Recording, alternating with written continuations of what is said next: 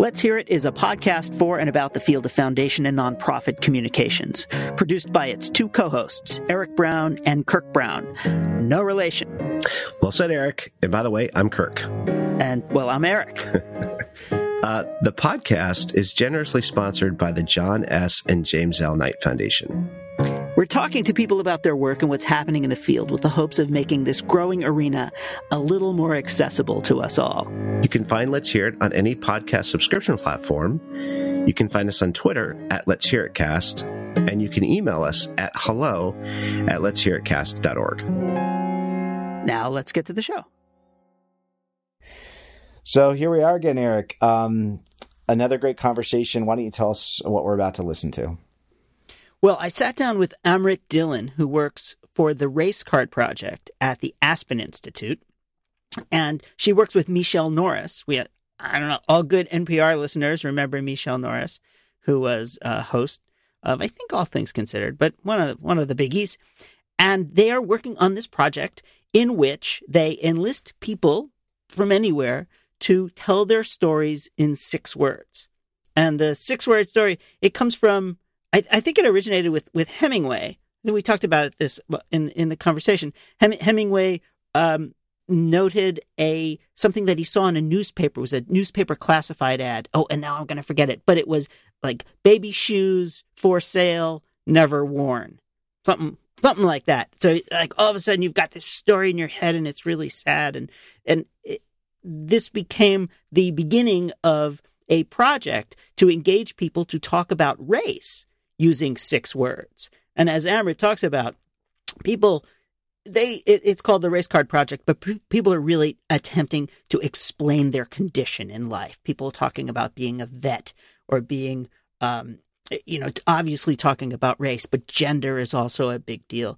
And so it it has been this opportunity for people to tell their story in a very simplified context, but that has produced a lot of really meaningful, really meaningful conversations. And also, by the way, I should point out that halfway through our conversation, we hear this voice piping in from the background. And I never got a chance to acknowledge that that was Melissa Baer, who's Amrit Dhillon's Uh, partner and colleague on this project. So she she was like the the un, unannounced co-guest chiming in from the background. So that's that's Melissa that you hear in the background.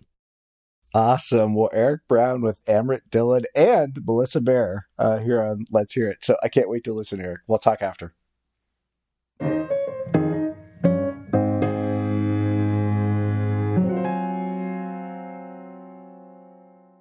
Amrit Dhillon, thank you so much for uh, for talking with me today.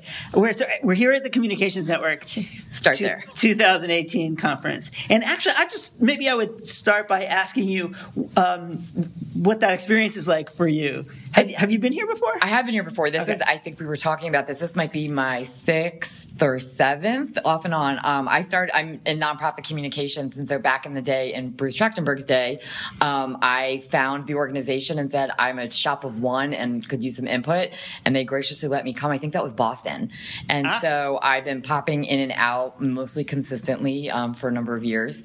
So yeah, I'm not sure what number this is, but it's been great. We've been working with Sean and his team in D C a lot mm-hmm. um, and getting more and more involved. Michelle Norris spoke last year and did a keynote. And so we are allowed to do two sessions this year of our new tool, and we're uh, co-editing the uh, Change Agent.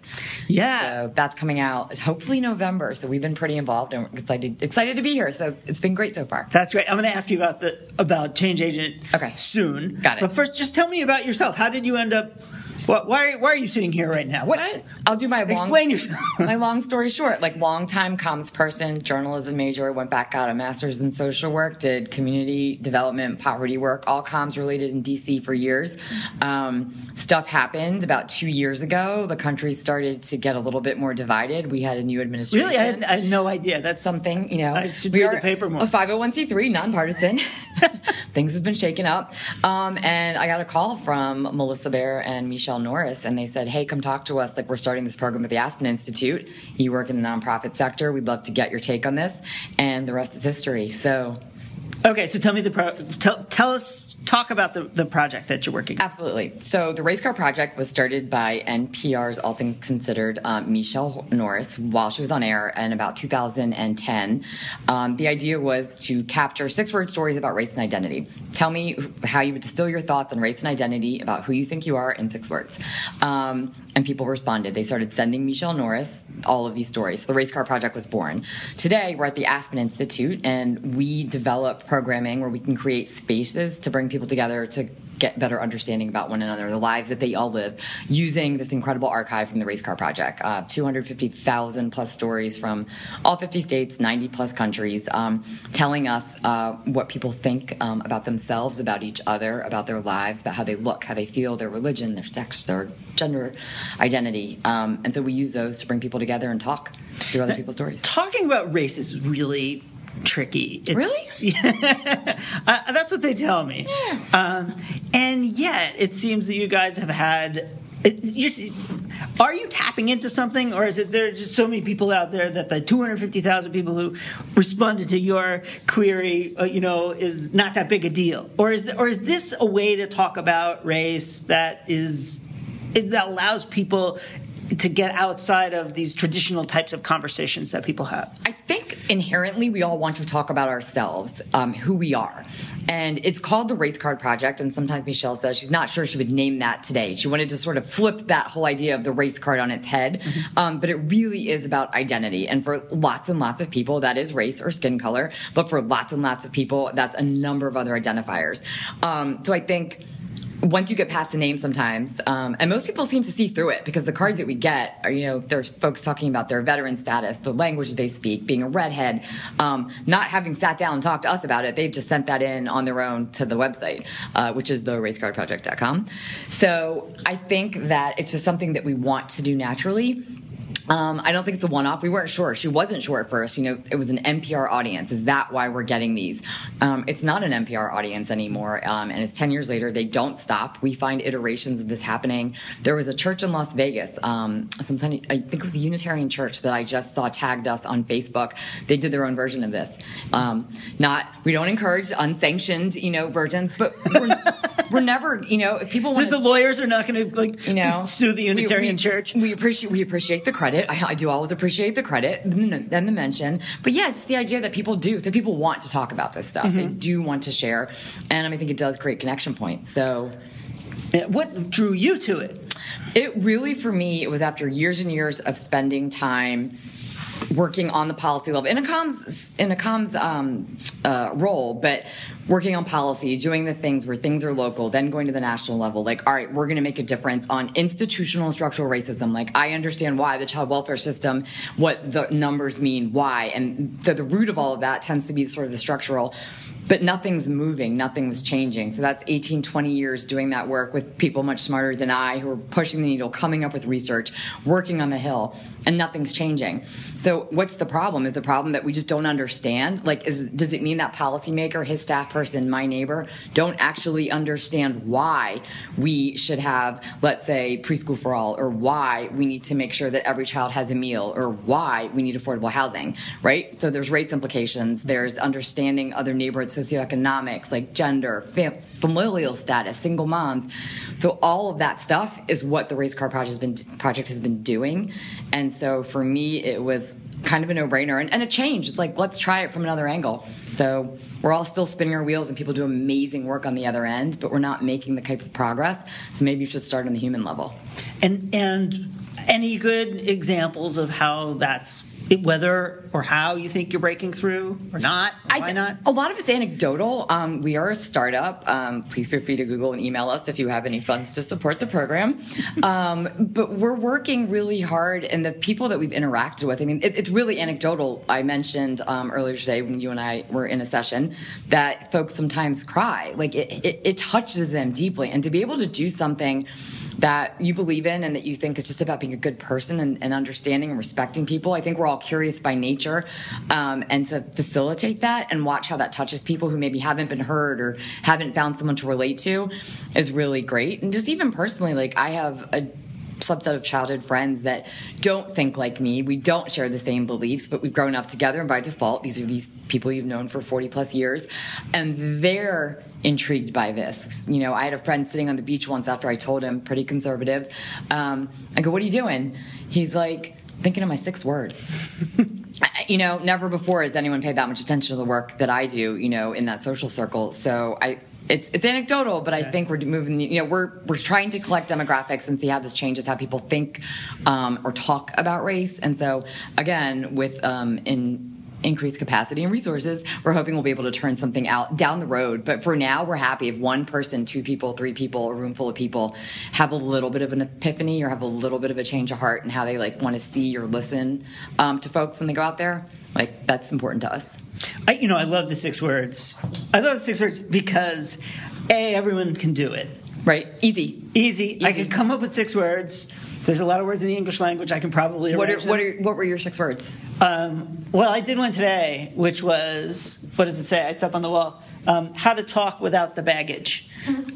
Uh, Good. I, I, I feel amazingly inarticulate uh, when talking about identity or race mm-hmm. or any of these conversations. I feel they're all loaded up with baggage, whether people have to come in and either confess or apologize, or people have to come in and clear the space for their voice. Right. I don't know how to do that.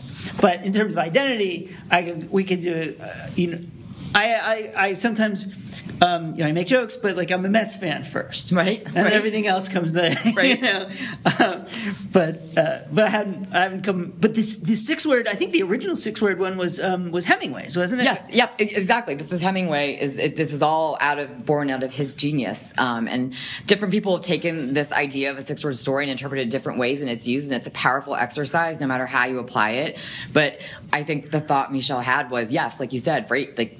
We're talking about race and identity. Like, people don't necessarily want to, don't know how to, right. aren't sure how to start it. So let's start simple, like low-hanging fruit, make it accessible.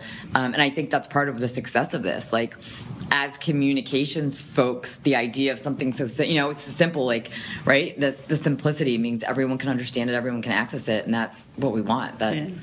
What was that? It was baby carriage for sale, never used? Never used, something like for that. Or baby sale. shoes, baby shoes. For sale, baby shoes, never worn. Never worn. For sale, baby shoes, never worn. Wow. So, I mean, obviously, you also get to fill in the story. Yeah. And I like hear that. It always makes me cry.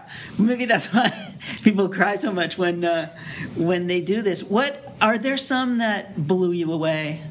Um, that you just will never well, forget. Th- there's one that blows every room away that we do, and I mentioned it, I think, to a group earlier. Um, black babies cost less to adopt. Ugh. Stops a room. It's true. If you look at, of course, babies aren't for sale, and there's a lot of research behind that, and the team went back and looked, but if you kind of get into that, but this is, I mean, it makes people stop and think. There's a number of them. Um, I found personally, same thing, the first thing I would identify is like female, athlete, agnostic, and you know, we talk a little bit about that intersectionality in the next issue of Change Agent, but the last thing I'm going to say is I'm an Indian woman. Like, Indian, that it's going to be so far down the list. Um, so I'm always really intrigued by the things I've discovered about myself, just in terms of language. We've got one woman who talks about her parents wanted her, you know, first generation, to be American, so they didn't teach her Spanish. She's the only one that can't talk to her grandmother out of her cousins, and she was just passed up for a job because they wanted someone who's bilingual. She's Hispanic, Latino, and she can't speak Spanish, and she's at a complete disadvantage. But the not talking to your grandmother, same thing. I grew up, I don't speak the native language like of my parents. My mom speaks five languages. So my grandmother, we can communicate. They all speak English. But you miss idioms. You miss feelings. You can't. I talk really fast, as this will probably translate. You know, it doesn't come across like that. There's things like that. It's thinking about, just even thinking about your identity. So when people say things... um Another story is, you know, where are you from, or where are you really from? When you say that to a room... I mean, people that you wouldn't think of raise their hands because everyone looks a little bit different to everybody else. And that's something I've heard my whole life. Like, it was a big joke to just say, oh, Virginia instead of Maryland when, you know, pretends that I, oh, that's what you mean. I, I know what you mean. I know where you're asking. Like, where are my parents from? Right. But the fact that it's so universal. So there's always some that come through that are, you know, I like the funny ones. Um, Michelle and my coworker Melissa love the happy ones. You know, Michelle says she dips into the inbox when she's having a bad day just to make herself feel like there's, restore some faith. You know, they're not not all sad. Um, the funny ones I get, because it's like the truth, that rawness of, right, and then you just sort of all chuckle and connect over it. All right, can you drop a funny one on me? Oh, can you can we drop a funny one? What's a funny one? I'm not. Are I'm going to open. Let's see. T- take take, take, spot. take. I'm not. I'm not as time. good as. I'm not as good as the rest of them. You don't have them tattooed. I'm pulling them. I know. I have. I have quite a few tattoos. I have not committed. I. I've not committed to this. That. Come on. I mean, this is perfect. How could you not have a six-word tattoo? I do like. We were saying, like, you can't say that anymore. Grandma is one that Melissa has in her box. I find that hysterical, because you can just picture everyone being like, oh, you know, someone drops the, the the wrong word, the wrong phrase, you know, of a different generation, and you're just like, eek. Um, I think I shared with you all earlier, like, mine's like, no, I don't like spicy food. Right. Um, I, I don't know where the closest Indian restaurant is. Eric can tell you. Um, and I don't like salsa. There's, there's three Indian yeah, I, restaurants I figured. two feet of here. There's one that can be funny, and it can also be trigger a lot of emotion, and we get we get it in many different iterations. It's no, I'm not the nanny. No, I'm not the nanny. Yeah. And so, it happens a lot with, with families where they think it's funny, like my husband says, no, she's not the nanny, or I'm not the nanny, but I am, I'm the mother. Yeah. So why are you asking me this? I have a colleague who's Asian, uh, Asian American, his family is from China, and uh, he, he dresses very well so that he doesn't, is not, um, you know, confused for the person who delivers food. Yep.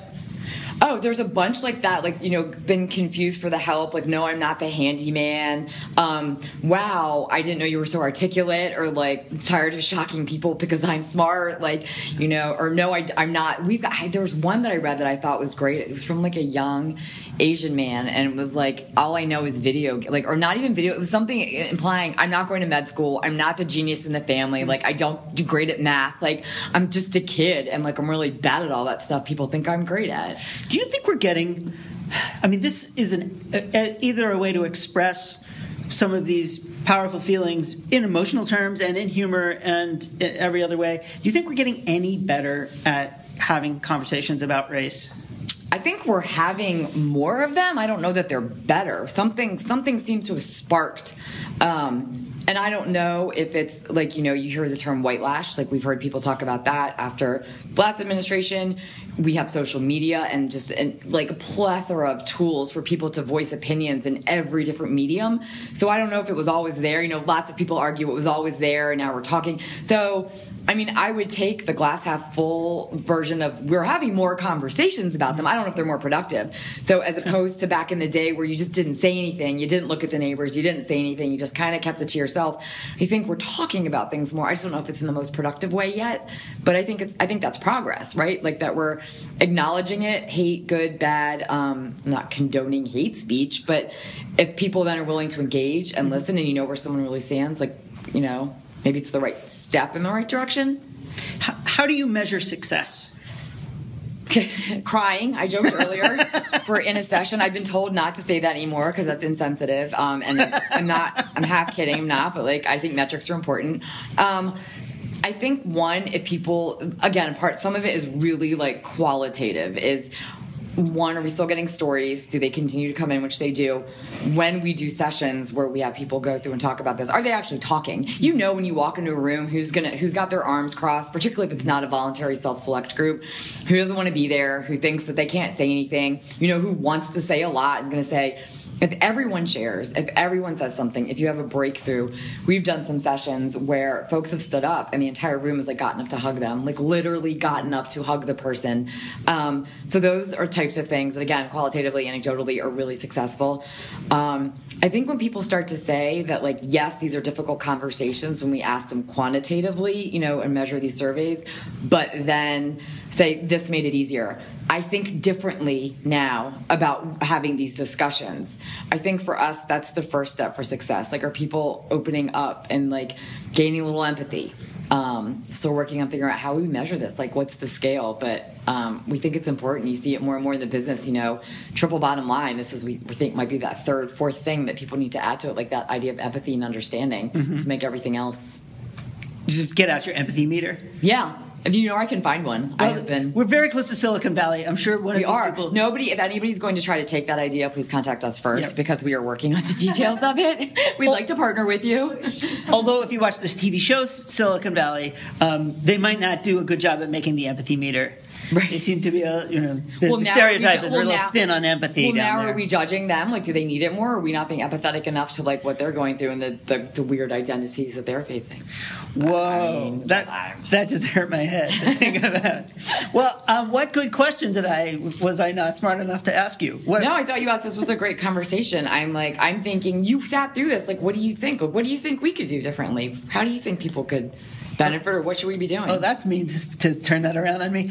Um, I mean, it's it's very powerful. The trick is, I mean, obviously the trick is to uh, get people to want to do it, or to get people engaged in these kinds of conversations who who are not the type of people who would have them. As you say, this was uh, an opt-in experience today, right. So everybody came here primed, ready to talk about, you know, the Race Card Project and, and talking about and understanding that there was going to be a conversation about race that might not be, you know, that's hard. Right. Or could be hard. Right. But most people walking down the street are not ready for that, right. Or don't do it. And how do you trick people or engage people in a way, right. to have the the people who need it most are often the people who are most like less, right. least likely to do that.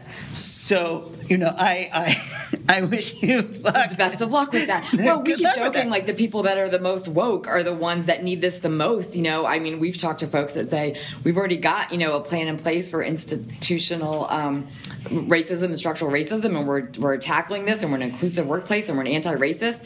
I'm like, yeah, but, like, does the person that works in that room talk to the person that works in that room? Like, do they even get each other? Like, you think you're woke, but yeah. do you get it? Like, is it? So, yeah, you're right. We're not We've got a lot of work to do, but I we really do believe that people want this, that on a human level, it's what makes this country amazing. It's make this world. I mean, the diversity what, is what creates the innovation. It's what spurs greatness. And so I think people want it. It's just finding right that way in.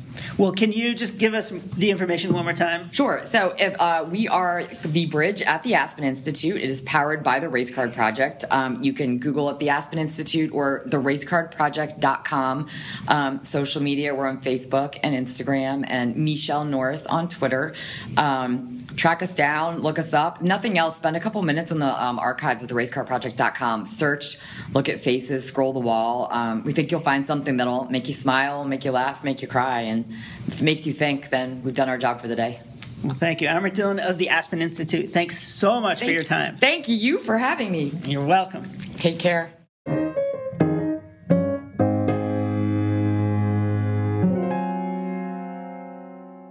Uh, so there you have it, Amrit Dhillon. Eric, oh my gosh, I've never met Amrit, but I'm so glad I got a chance to listen to that conversation. Um, so, you know, we will you give us a little backstory on Amrit? I mean, we heard a little bit from her, but I'm just kind of curious about your process for selecting her to be part of this series, because I'm so glad. It's like I want to meet her now. I want to, like, call her and just basically have a conversation and hear about everything she's doing. It was great. She's great. You know, it's interesting because these six-word stories are have been bopping around out there for quite some time. And I remember having a book of of these six-word stories that had been compiled by somebody. But she took it, I think, to the next level. And she's working with Michelle Norris, who used to be at N P R. Yeah. And she was at the Communications – this is uh, – Amrit was at the Communications Network. And I just thought that the – simplicity of storytelling, when you have to take a variety of complex ideas or deeply felt emotions and condense them into six words, was such a, a wonderful exercise in storytelling that I wanted to I wanted to speak to her about it. And as you as you heard, there are so many emotions that these kinds of stories kick off because we fill in the blanks. And I just thought that, given that we are talking about communications and and messaging and storytelling and all that other stuff, that this would be a great conversation to have. particularly as we're kicking off this this podcast series, but a great conversation to have about h- how do we communicate in ways that are um, authentic and emotional and evocative. And those stories that she tells get at that. And not only that, but she's dealing with the question of race, which is one of the more uncomfortable topics, particularly now in American society. And then the bridge immediately to how that becomes fundamentally about identity and how we identify ourselves. And just the space, the two hundred fifty thousand people already having participated in this over these years, it's just what an exercise. Um, you know, I, I, you guys are talking about these six-word stories, and I'm thinking to myself, how many times are we confronted with the avalanche of words, an avalanche of pictures, and the fifty in the, you know, one hundred pages? Like, it's just not, there's not enough space in the world to get it all down. And yet here you have it. You put it into six words and, and everything opens up. The whole realm of the possible opens up. And um, it strikes me, right? It's not about the words themselves. Right. It's about the process, or how, how would you even describe that? But but it's the six. It's the magic of just the preciousness, the efficiency. That's what, as you guys were talking about it, I was just like, wow, this whole process itself is just golden. It's just magic. Yeah. Well, it, it huh, let's just say it requires a discipline. You're not allowed to break the rules, and it makes you focus. If it was seven or eight or sometimes ten, all of a sudden you kind of lose the specificity of it. So I think there's something magical about these six, having to boil it down to six, that stimulates creativity. And the, I don't know, there's just such an elegance about it. It's a, it's kind of like, I guess, why haiku has managed to endure throughout the centuries. That's what I found myself thinking afterwards. I'm like, this is not haiku. This is six words. It's not haiku. Um, That's right. Haiku, Am- but shorter. At minute five, Amrit starts getting into kind of her background with, um, you know, institutional structural racism and just how that was such an issue area that she, you know, she's just worked in all of the dimensions and all of the different pieces that come together as these stories come together. The thing that struck me too is that this is, you know, this is this truism in communications. It's not about what's said. It's about what gets heard, you know, and you were asking about impact and how do you measure effectiveness. And it struck me, I was thinking, does the fact that this program exists, period, isn't that the measure of effectiveness? You know, because I was thinking, like, in a world that's so noisy we can't even hear each other, does the fact that there's a systematic and programmatic effort aimed at pre- almost creating, it struck me, it's almost like they're creating a new commons, like a new space where everybody gets heard, everybody gets invited, and it's a platform that allows you to just be unencumbered, seen in that space. Isn't that enough? You know, like, like, is that in and of itself such a radically cool and inclusive notion that that almost is the measure of effectiveness, uh, period, that they, that they can exist, that they make the, they, they help foster these, these connection points, as she put it. That's a great question. I, I, I, I'm thinking kind of, hmm. because I, I, well, I don't know if I've become just such a stickler or a hard ass for how do you know whether this thing is working. Right. And you can't always. I know that. I get it. Uh, the the point is, perhaps it's the people, the types of people who are engaging in these conversations or monologues or offer, opportunities for expression. Maybe that's something important, whether you are getting people from different parts of the political spectrum or race or other ways of identifying or ways that we separate ourselves from each other. I, I'm a firm believer that we just have to figure out a way to communicate across the divides these days. I mean, this is the moment, right? And that you, if you were to say, okay, we got lots of different types of people who are ex, who are kind of who need the opportunity to um, express themselves, that's a really good start. I would love to now see how that starts to help us heal or process in, in meaningful ways. I, I still want to see that. And the, this is the first step, of course, in getting to that. But boy, I, you know, I don't know. I really want to see some good thing happen that I can point to just for my own, you know, benefit, my own sense of accomplishment. I don't think that idea you got into around an empathy meter. I actually do hope somebody from Silicon Valley hears this and calls Amrit and says, let's do that. You know, because especially, you know, we're having this conversation in the backdrop of just, you know, yet more horrific tragedy, and you get to pick your version of which, right? Because it's happening at so many levels now, be it in the natural environment or, you know, what's happening with some of the other violence that we're seeing. And I think this notion of getting overwhelmed even by the scale of tragedy, you know, this is the other thing as communicators, when we just communicate to the problem, we know can happen. We just overwhelm people and they start disconnecting from us, you know, because people have, yeah. you know, issues they're trying to re- deal with in their own lives. And so just that notion of how we unlock deeper empathy, there, there's got to be some s- neuroscience around the, the power of that that um, is actually worth reflecting on. You know, because I have Kirk to Brown, believe... the inventor of the empathy can opener. It's not going to be Kirk Brown. It's going to be. So here, I want to give you one last uh, homework assignment because you started okay. here in the conversation and then we didn't get there. Change agent. You didn't ask change about agent. Change agent. You didn't come back to change agent. So what I will say is that the next uh, um, edition of Change Agent, which is the semi-regular journal of the Communications Network, is edited by Michelle Norris. And mm. it, the conversation is about, or the topic is about race. So I forgot to... I forgot to ask her that. I'm, I'm a terrible interview. I'm a terrible no. interviewer. Well, I'm glad we got a chance to come back to it because I found myself hanging on, waiting for the conversation. It was great. I was waiting for Change Agent to come back, and then we didn't. We didn't get there. So um, that's what this is. This is the mop up. You did the mop up of the interview for me. Well, we're not going to critique our guests, but we may critique the host. There's a possibility. I think it's a great idea. Um, Although I, it's not like I get any critique uh, in my in my personal yeah, life. Exactly, exactly. There's nobody around me helping to point out how I might improve myself as a human being. That does not exist. Yeah, so I need it from you, Kirk. Yeah, that's. I'm happy to provide that. Yeah. But Thank man, you. What a treat. I mean, I, I would just say that to, to know that there are those among us that are just working on these initiatives that are fundamentally about you're here, you belong here, and we're listening. You know, I was thinking, yeah, we've got that. Maybe you could just get to show up because you're a person in the world. You get to show up for sports, or you get to show up for some faith activity, or you get to show up, for, you know, some other.